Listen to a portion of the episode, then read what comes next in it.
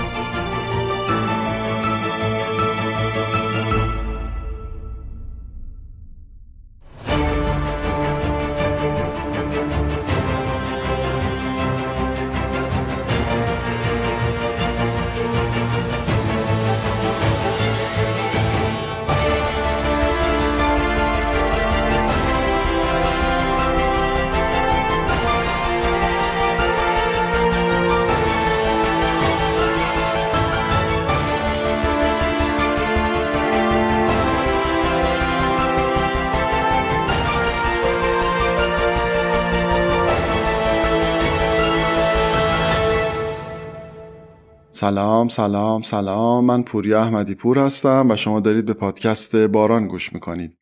خیلی خیلی خوش اومدیم به فصل دوم پادکست باران. خیلی وقفه افتاد بین فصل اول و دوم. می‌دونم حق دارید. حجم محبت ها و لطفی که به مخلص داشتید و دارید رو هنوز نتونستم حذف کنم. انتظار داشتم کلاه بیارید ولی شما سر آوردید واقعا. خیلی بیش از انتظارم بود. بابت تمام پیگیریاتون در مورد شروع فصل جدید خیلی ممنونم واقعا. خیلی درگیرم متاسفانه ولی مهاجرت طور دلتنگتونم. دلتنگ تمام اون بحث و جدلایی که راجع به مباحث فصل اول با هم داشتیم و تمام اون سوال جوابایی که توی اینستا مطرح شدن. منتظر خبری هستم. اگه خبرش بیاد که ایشالله خبرشو بیارن برام احتمالا دلتنگی من بیشتر خواهد شد. اما خب تا بتونم فعلا اپیزودا رو درست می‌کنم و میرسونم بهتون تا ببینیم که اتفاقات افسار در واقع اسب زندگیم رو روی کدوم درخت میبنده. خب همونطور که می‌دونید موضوع پادکست باران ذهن ماست و تا هر وقت که پادکست باران زنده باشه موضوعش هلوش ذهن و افکار و باور و اعتقادات و اینا میگرده. فصل بهار پادکست باران به تعریف کتاب تفکر سری و کند گذشت. امیدوارم چنان که میل شما بوده آن چنان گذشته باشه. برای فصل تابستون پادکست باران تقریبا شاید حدود اپیزود 20 بود که خیلی جدی داشتم فکر می‌کردم که کجا ببرمتون آیا بازم برم سراغ یک کتاب یا مثلا 20 تا موضوعی رو که فکر می‌کنم برای جامعهمون مهمه و مفیده انتخاب کنم و راجع به اینا با هم صحبت کنیم؟ خلاصه فکر اینجوری داشتم که عاقبت عشق کتاب انگشت نما کرد منو. این فصلم تصمیم گرفتم یک کتاب دیگه با هم بخونیم. این کتاب رو به طریقی خود کانمن به معرفی کرد. بعد از داستان نقطه مرجع شیرین ترین بخش کتاب برای من فصل پنجم بود. خود تجربه کننده و خود مرور کننده. وقتی که درگیر موضوعات فصل پنج بودم یه موضوعی خیلی برام سوال شده بود. کارمن یه اشاراتی به کارهای یه نویسنده ای می‌کنه در فصل پنج که دیدم می‌تونه ربط داشته باشه به سوال من. نظرمو جلب کرد خلاصه. کنجکاو شدم ببینم این بابا کیه و یه خود راجبش خوندم و به نظرم آدم حسابی اومد. به طرز جالب تری دیدم که اصلا ایشون کتابی در مورد سوال من نوشته. شروع کردم به خوندن نظر دیگران درباره این کتاب و مقدمه کتاب و سرفصلاش و اینا. دیدم با اینکه موضوع بسیار لوس شده و هر تراشیده و نتراشیده ای راجبش صحبت کرده ولی ایشون چقدر علمی و درگیر کننده به این موضوع پرداخته. این شد که دیگه تصمیم گرفتم طعم خوش این کتاب رو به سبک پادکست باران البته به شما بچشونم. تا مقدار لذت شما چقدر باشه. بریم سراغ موضوع کتاب. تمرکز کتاب تفکر سری و کن روی خطاهای ذهن در تصمیم گیری های اقتصادی و انتخابامون بود. این کتاب هم به خطاهای ذهن پرداخته اما این بار خطاهای ذهن در تعریف و درک مفهومی که قرنها انسان پرمدعا رو درگیر خودش کرده. و الان هم که اردیبهشت سال 1401 هست انگار هنوز خیلی تعریف درست درمونی براش نداریم. هپینس شادمانی. داستان این کتاب شادمانیه. مفهومی که هممون تو زندگی خیلی راجبش شنیدیم. یکی گفت بیرون زتون نیست آنچه در عالم هست شادی تو خودته. یکی دیگه اومد گفت شادی در ارتباط با دیگران معنا پیدا می‌کنه. یکی گفت خیلی به موفقیت و رسیدن به اهداف ربط داره. اون یکی گفت به این ربط داره که کاری در این دنیا انجام بدی و خلاصه خیلی تعابیر اینجوری. ما وقتی یه خورده متون گذشته رو ورق بزنیم متوجه میشیم که چقدر زیاد و چقدر از گذشته دور به این مسئله پرداخته شده و چقدر هم هی عوض شده تعاریف. یه مشکلی که من همیشه با این دست مفاهیم دارم اینه که انقدر آدمای شیاد به این موضوعات پرداختن و انقدر ماها آدمای عمیقی نیستیم که بریم ببینیم داستان چیه اصلا درک درستی از این مفاهیم پیدا نکردیم. و این خیلی خطرناکه. حس می‌کنین چرا؟ مثلا فرض کنید شما یک عمر فکر می‌کردید هپینس هلوش نیشابوره. بعد چه حالی میشید وقتی می‌رسید نیشابور رو متوجه میشید که سمت آبادانه؟ مرگ نکوتر شود از زندگی دیگه. برای خودم به شخص سالهاست که این سوال وجود داره و یه چیزایی هم راجبش خوندم. منتها کانمن باعث شد که دیگه تصمیم بگیرم یه خورده جدی بهش بپردازم. حالا ربط شادمانی به ذهن چیه؟ ربطش اینه که ما روزی که داریم به شادمانی و خوشبختی و they lived happily ever after فکر می‌کنیم داریم به یک چیدمان در آینده فکر می‌کنیم. یعنی داریم فکر می‌کنیم که اگه این طور بشه و اون طور بشه ما به هپینس می‌رسیم. بعد تمام زندگیمون رو صرف می‌کنیم تا اون چیدمانه رو در دنیای واقعی بسازیم. تازه این مال کساییه که هدفمندن و براشون خیلی مهمه که به هدفشون برسن. منتها سوال مهم برای من این بود که قبل اینکه به آینده برسم چطور بفهمم اگر به این ستاپی که فکر می‌کنم منو هپی می‌کنه برسم واقعا در اون لحظه احساس هپینس دارم؟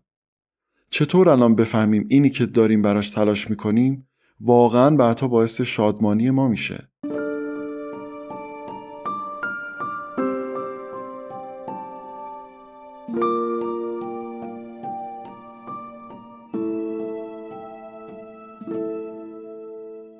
خب بریم سراغ این که چه کتابی رو قراره براتون تعریف بکنم. اسم کتابی که تو فصل دوم قراره با هم بخونیمش هست Stumbling on Happiness. متن انگلیسی کتاب حدود 230 صفحه است. دو تا ترجمه ازش پیدا کردم شیرجه در خوشبختی و افتان و خیزان به سوی شادمانی. شیرجه در خوشبختی یه خورده تعبیر همچین بازاریزه شده یه انگار و احتمالا انتخاب ناشر. ولی خب هیچ کدوم از ترجمه ها رو نخوندم واقعا. ببینم کدوم کتاب ترجمه روانتری داره. اما افتان و خیزان به سوی شادمانی ترجمه امانتدارانه تریه. چون ستامبل یعنی سکندری خوردن تلو تلو خوردن نامطمئن و می زدم و لولم تر قدم برداشتن. هپینس هم که خب داستان داریم سر ترجمهش دیگه. سادش میشه شادمانی. حال خوب احساس عمیق و مدتدار شادی. با joy و gratification و اینای خود فرق داره. من سعی می‌کنم یا از خود کلمه happiness استفاده کنم یا شادمانی. خلاصه خیلی درگیر خودش و ترجمهش نشیم چون قرار یک کتاب در موردش حرف بزنیم. بریم سراغ نویسنده کتاب دانیل گیلبرت. دکتر گیلبرت یه روانشناس اجتماعی و استاد دانشگاه هاروارد. گیلبرت و تیموتی ویلسون استاد دانشگاه ویرجینیا خیلی تحقیقات جالبی در مورد هپینس انجام دادن که حالا در طول اپیزودا چند تاشو با هم مرور می‌کنیم. کتاب کتاب جدیدی نیست. سال 2006 چاپ شده اما به نظرم خیلی آکادمیک و با تحقیقات و درست حسابی اومد. این کتاب هم به اندازه کتاب تفکر سریع کن سنگینه و خبر بد برای من اینه که خیلی متن سنگینی داره پر از لغات فرمال و ادبی. بنابراین هم با یک کتاب سنگین از جهت ترجمه طرف هستم هم با مطالب عمیق و حداقل برای من بسیار تکان دهنده داستان فصل اول و دوم برای من خب خیلی فرق داره. به خاطر اینکه قبل اینکه اصلا پادکست باران رو شروع کنم کتاب تفکر سری و کند و دو بار خونده بودم. حالا به روش خودم. اما دیدم که اگه بخوام برای فصل دومم این کارو بکنم دیگه خیلی فاصله میفته بین دو تا فصل. این شد که تصمیم گرفتم کوچولو کوچولو بخونمش و اپیزود اپیزود براتون تعریف کنم. یعنی هر اپیزودی که شما میشنوید من احتمالا مثلا ده 20 صفحه جلوترش رو خوندم. امیدوارم این جورش رو هم دوست داشته باشید و به دلتون بشینه قبلش هم بگم که این اپیزود در اردیبهشت ماه 1401 در دوشنبه ای منتشر میشه. بسیار خوب. نرم نرمک مهیای اپیزود اول فصل دوم پادکست باران بشید.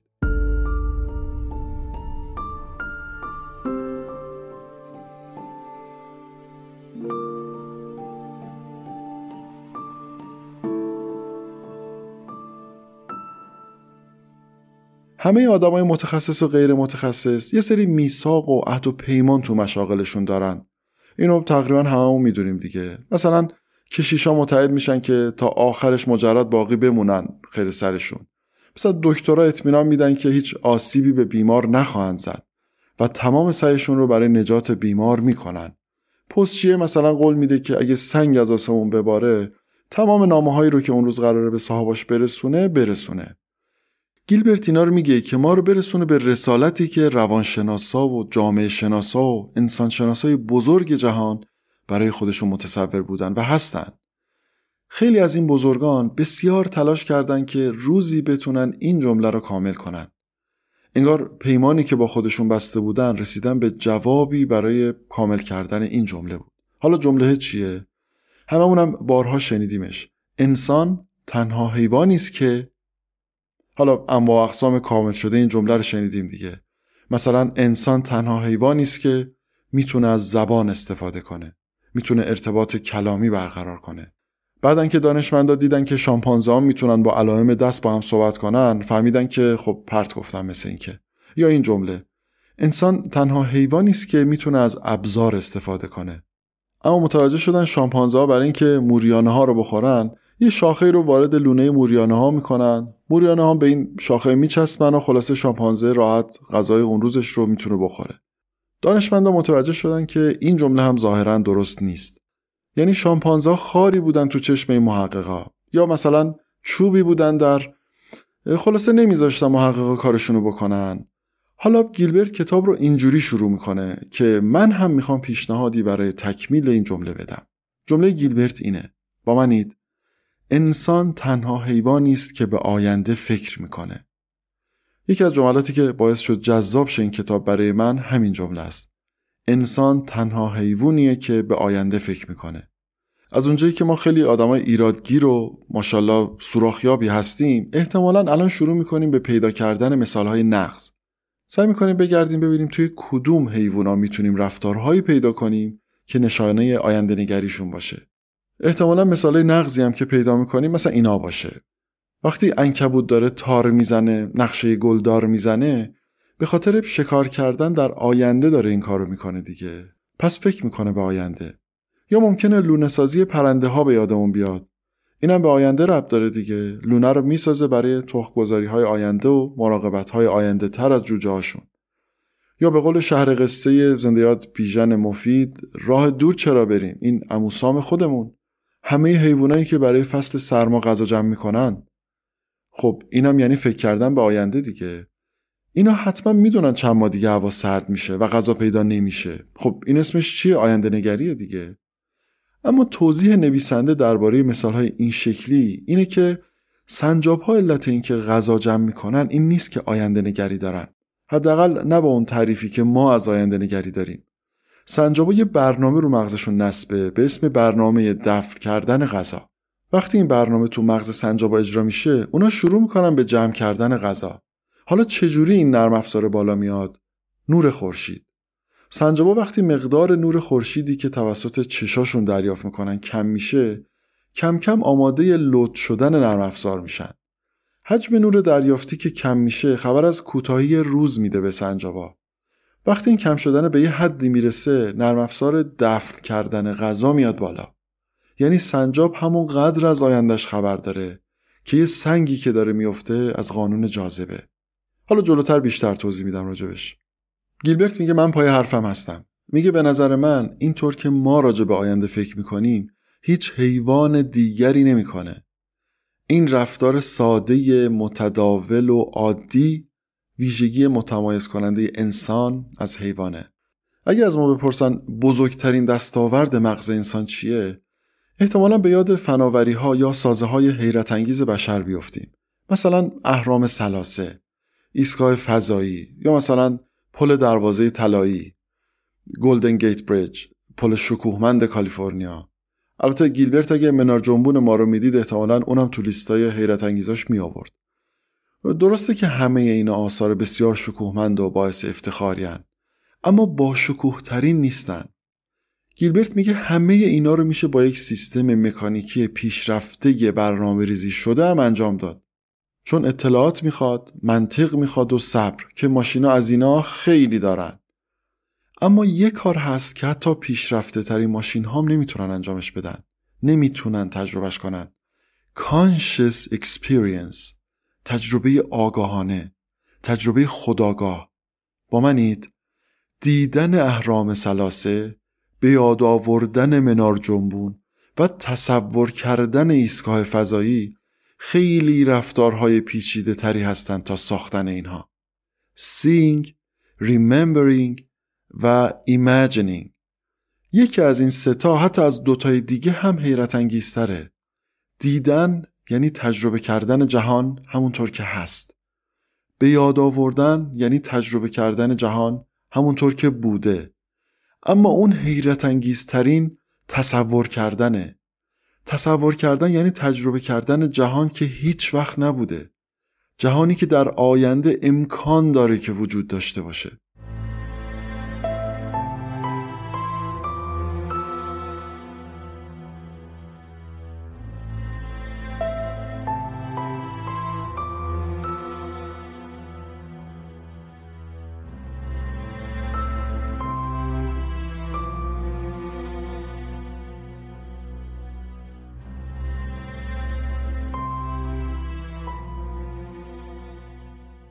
دیدن و به یاد آوردن و تصویر کردن.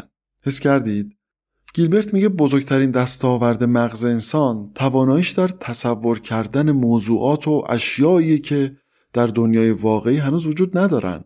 هنوز اتفاق نیفتادن ممکنه هیچ وقت هم اتفاق نیفتن این همون ویژگی هست که به ما این توانایی رو میده که به آینده فکر کنیم. انگار مغز انسان یه ماشین پیشگوییه. شاید مهمترین کاری که مغز انجام میده ساختن آینده است. راجع به این ساختن آینده یه خود باید با هم صحبت بکنیم. ببینیم ذهن ما چجوری آینده می‌سازه. گیلبرت میگه به دو روش. روش اول از نظر زمان و مکان و افراد درگیر در تصمیم گیری خیلی محدوده.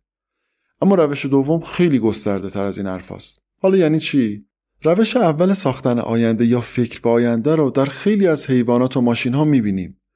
آینده سازی های فوری، منطقه‌ای و شخصی سه تا ویژگی بارز این سبک از آینده سازیه. فوری یعنی راجع به آینده نزدیک. منطقه یا لوکال یعنی راجع به اطرافشونه نه دور. و شخصی یعنی اینکه راجع به خودشونه نه دیگران. حیوانات آینده رو در اثر دریافت لحظه ایشون می‌سازن. مثلا فرض کنید آهوی بوی رو حس می‌کنه. دفعه آخری که این بو حس کرد یه چیز بزرگ با سرعت وحشتناکی داشته میدویده سمتش. به قصد احتمالا خوردنش دیگه. بنابراین به محض اینکه چنین بوی رو حس می‌کنه سعی می‌کنه با سرعت وحشتناک تری فرار کنه. این جنس از پیش بینی دو تا ویژگی داره. اولا رسیدن به این پیش بینی خیلی عقل نمی‌خواد. حتی میشه گفت که این پیش بینی اصلا عقل نمی‌خواد. ما رفتارهای خیلی پیچیده تری رو هم از حیوونا دیدیم. این جنس رفتار رو ما در کامپیوترها می‌تونیم ببینیم. همونطور که میشه به یه دلفین رفتارهای خیلی عجیب غریب رو آموزش داد به این کامپیوتر هم میشه آموزش داد که مثلا اگه نیم ساعت پیش از لندن وصل شدیم و الان داریم از لاهیجان وصل میشیم نذاره وصل شیم.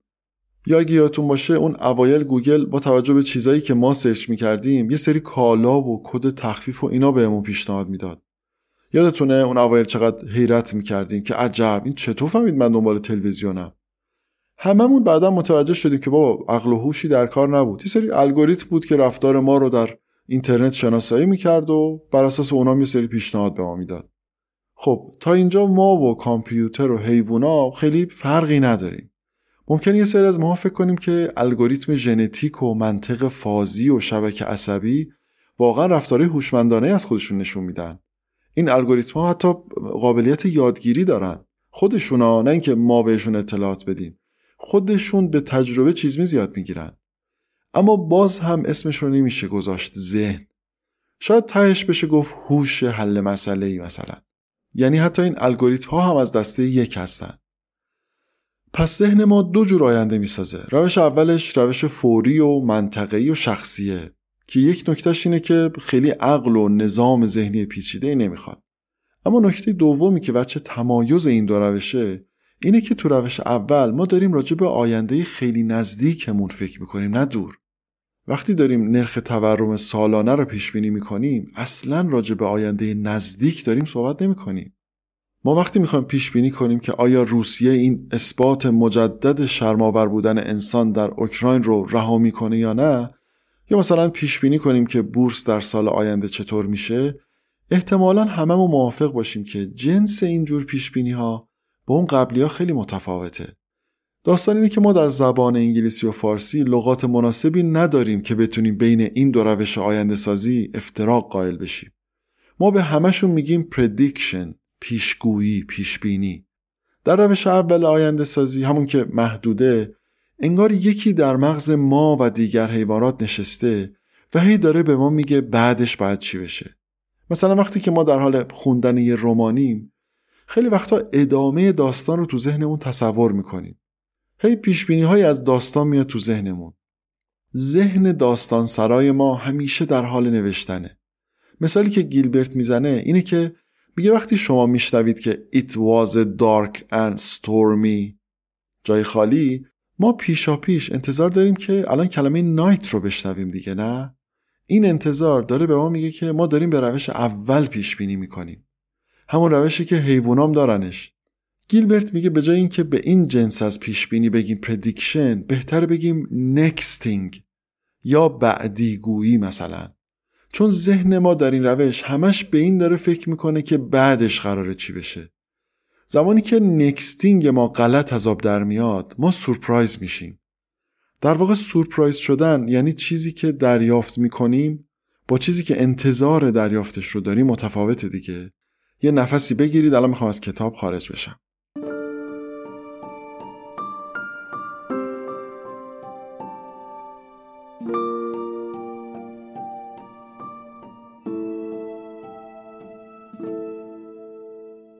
الان که بحث نکستینگ شد دلم می‌خواد یه مطلبی رو خارج از کتاب براتون تعریف کنم. می‌خوام راجع به اعتماد باهاتون صحبت کنم.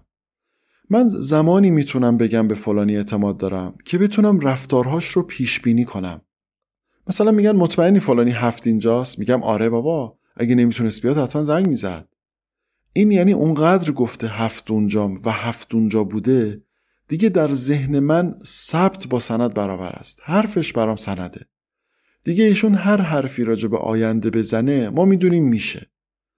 پس اگر قرار کسی به ما اعتماد کنه باید رفتارهای تکرار شونده از ما ببینه. اگه بهش گفتیم سه شنبه ها می‌بینیم همو هر طور شده این کارو بکنیم. اگه بهش گفتیم هفته یه فیلم با هم می‌بینیم به مدت چند ماه این کار رو تکرار کنیم. یا هر وقت قرار دیر بیایم بهش زنگ بزنیم و خبر بدیم. تکرار. رمز ایجاد اعتماد تکراره. حالا فرض کنید با کسی وارد رابطه شدیم و بهش گفتیم که دانشگاه تهران درس خوندیم. بعد چهار ماه که هر چی گفتیم درست بود و به اندازه موی خطا نکردیم متوجه میشه که ما سراسری درس نخوندیم. دروغی که شاید اونقدر هم تو چیزی اثر نداره. حداقل در ایران که اینجوریه. چطور ممکنه تمام چیزهایی رو که در این چهار ماه از ما دیده و شنیده باور کنه؟ ما چهار ماه در کمال صداقت باش بودیم. فقط یک دروغ بهش گفتیم دیگه اون آدم نمی‌تونه ما رو پیش بینی کنه. دیگه نمی‌دونه این چیزی که الان بهش میگیم در مجموعه راست ها بذاره یا در مجموعه دروغ ها حس می‌کنید؟ یعنی ما حق نداریم بهش بگیم که بابا چهار ماه من طلا بودم دیگه. حالا یه دروغم و اوایلش گفتم. بی انصاف نباش دیگه. ما قابلیت پیش بینی رو ازش گرفتیم. دیگه نمی‌تونه ما رو بخونه. نکستینگش رو خراب کردیم. و تنها راه تعمیر نکستینگ قول دادن و عمل کردنه. تکرار و تکرار. تو دوباره بتونه ما رو پیش بینی کنه. Make a promise and keep it. قول بده عمل کن. قول بده عمل کن. اعتماد خیلی دستاورد ارزشمندیه. حدود 17 18 سال پیش آدم یه کتابی میخوندم به اسم صفات بایسته یک رهبر از جان مکسول. پشت جلدش یه جمله نوشته بود که فکر کنم شاید 5 سال طول کشید بفهممش. جمله این بود. کسی که به من اعتماد می کند از کسی که مرا دوست دارد گامی فراتر نهاده است. خلاصه قابل اعتماد بودن صفت ارزنده ایه. باری برگردیم به کتاب. ما این سورپرایز شدن رو در حیوانات هم می‌تونیم ببینیم. مثلا اگه ما برای یه میمون از بالای یه لوله ادای انداختن یه توپ رو در بیاریم ولی از پایین توپی بیرون نیاد شما قشنگ می‌تونید گیج شدن رو تو صورت میمون ببینید. nexting اینم خراب کردیم. ذهن بچه ها هم همینطوریه. مثلا می‌دونن که اگه یه توپ سفید بخوره به توپ قرمز توپ قرمزه بلافاصله حرکت می‌کنه. حالا اگه یه فیلم بهشون نشون بدیم که توپ سفید بخوره به توپ قرمز بعد توپ قرمز دو ثانیه بعد حرکت کنه nexting اینم خراب کردیم. مطالعات نشون میده که مغز میمون جاذبه زمین رو می‌فهمه. یعنی یه میمون می‌دونه که اشیا میفتن پایین مثلا افقی حرکت نمی‌کنن. بچه ها هم از قانون سینتیک خبر دارن. می‌دونن اگه یه جسم متحرک بخوره به یه جسم ثابت جسم ثابت بلا فاصله یه عکس نشون میده. در واقع مغز میمون و کودک داره با وصل کردن چیزایی که به تجربه دیده به چیزایی که الان می‌بینه یه آینده ای رو تصور می‌کنه. می‌خواد حرکت بعدی رو در آینده پیش بینی کنه. شما این سورپرایز شدن در نکستینگ رو می‌تونید در شعر معروف عقاب ناصر خسرو ببینید. هممون داستانشو می‌دونیم دیگه. روزی ز سر سنگ عقابی به هوا خواست چون اونو شنیدیم هممون یه شعر دیگه در همون راستا می‌خوام براتون بخونم. یک روز سحر دختری از خانه به پا خواست با پودر و کرم صورت زیبای خدا راست. اندر جلوی آینه بالید و به خود گفت امروز دگر بردن دلها همه با ماست. ماتیک چو مالم به لب و فر بزنم مو دل می‌برم از پیر و جوان هر که و هر جاست. گر بگذرم از پیش جوانی به خیابان فلفور به تعقیب من افتد ز چپ و راست. امروز من در همه جا مظهر هستم کی دختر زیبا چو من در همه دنیاست. ناگه ز سر کوچه عیان گشت جوانی. گویی پی دل بردن دوشیزه مهیاست. پیچیده سر و صورت و عینک زده بر چشم. چون راهزنانی که پی دزدی کالاست. بنمود به دوشیزه سلامی و سپس گفت که دوست مرا با تو همین حرف و سخن هاست. روشن به نما کلبه که من ای ماه چون بی تو همی در دلم آتش کده برپاست. بس وسوسه بنمود که راضی بشد آخر با او بنمود آن عملی را که دلش خواست. مادر چو از این قصه خبر گشت براشفت گفتا به جوان ای که خطای تو هویداست. بر من بگشار رخ که ببینم تو که هستی. هرچند که بد سیرتی از کار تو پیداست. بنمود جوان روی چو در روشنی روز. با نوز تعجب دهنش گشت پر از ماست. چون نیک نظر کرد پسر خواهر خود دید. گفتا ز کنالیم که از ماست که بر ماست. بسیار خوب. اجازه بدید موزیک پایانی اولین اپیزود فصل دوم نمایشی از نکستینگ های همیشگی ذهن ما باشه و چه سورپرایز ها که نشدیم. بابت مقایرت آنچه اتفاق افتاد با آنچه فکر می کردیم این ترانه رو در دستگاه اصفهان بشنوید تا در اپیزود بعد ادامه این داستان رو براتون تعریف کنم. ابتدای اپیزود بعد میبینمتون. گفته بودم برگردی دوباره خمیره از دل و تاره کی می‌گیره بعد از اون بی تو نشستن های روزی دستای سردم و دست تو می‌گیره اومدی اما دیدم دست تو سرده. گفتی اون روزها دیگه بر نمیگرده.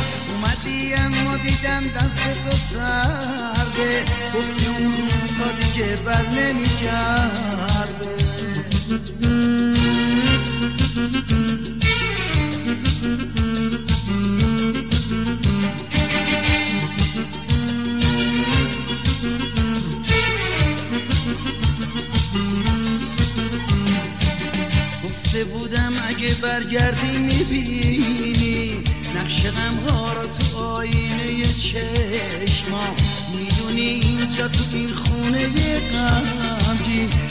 رنگ بیرنگی گرفته بی تو دنیا.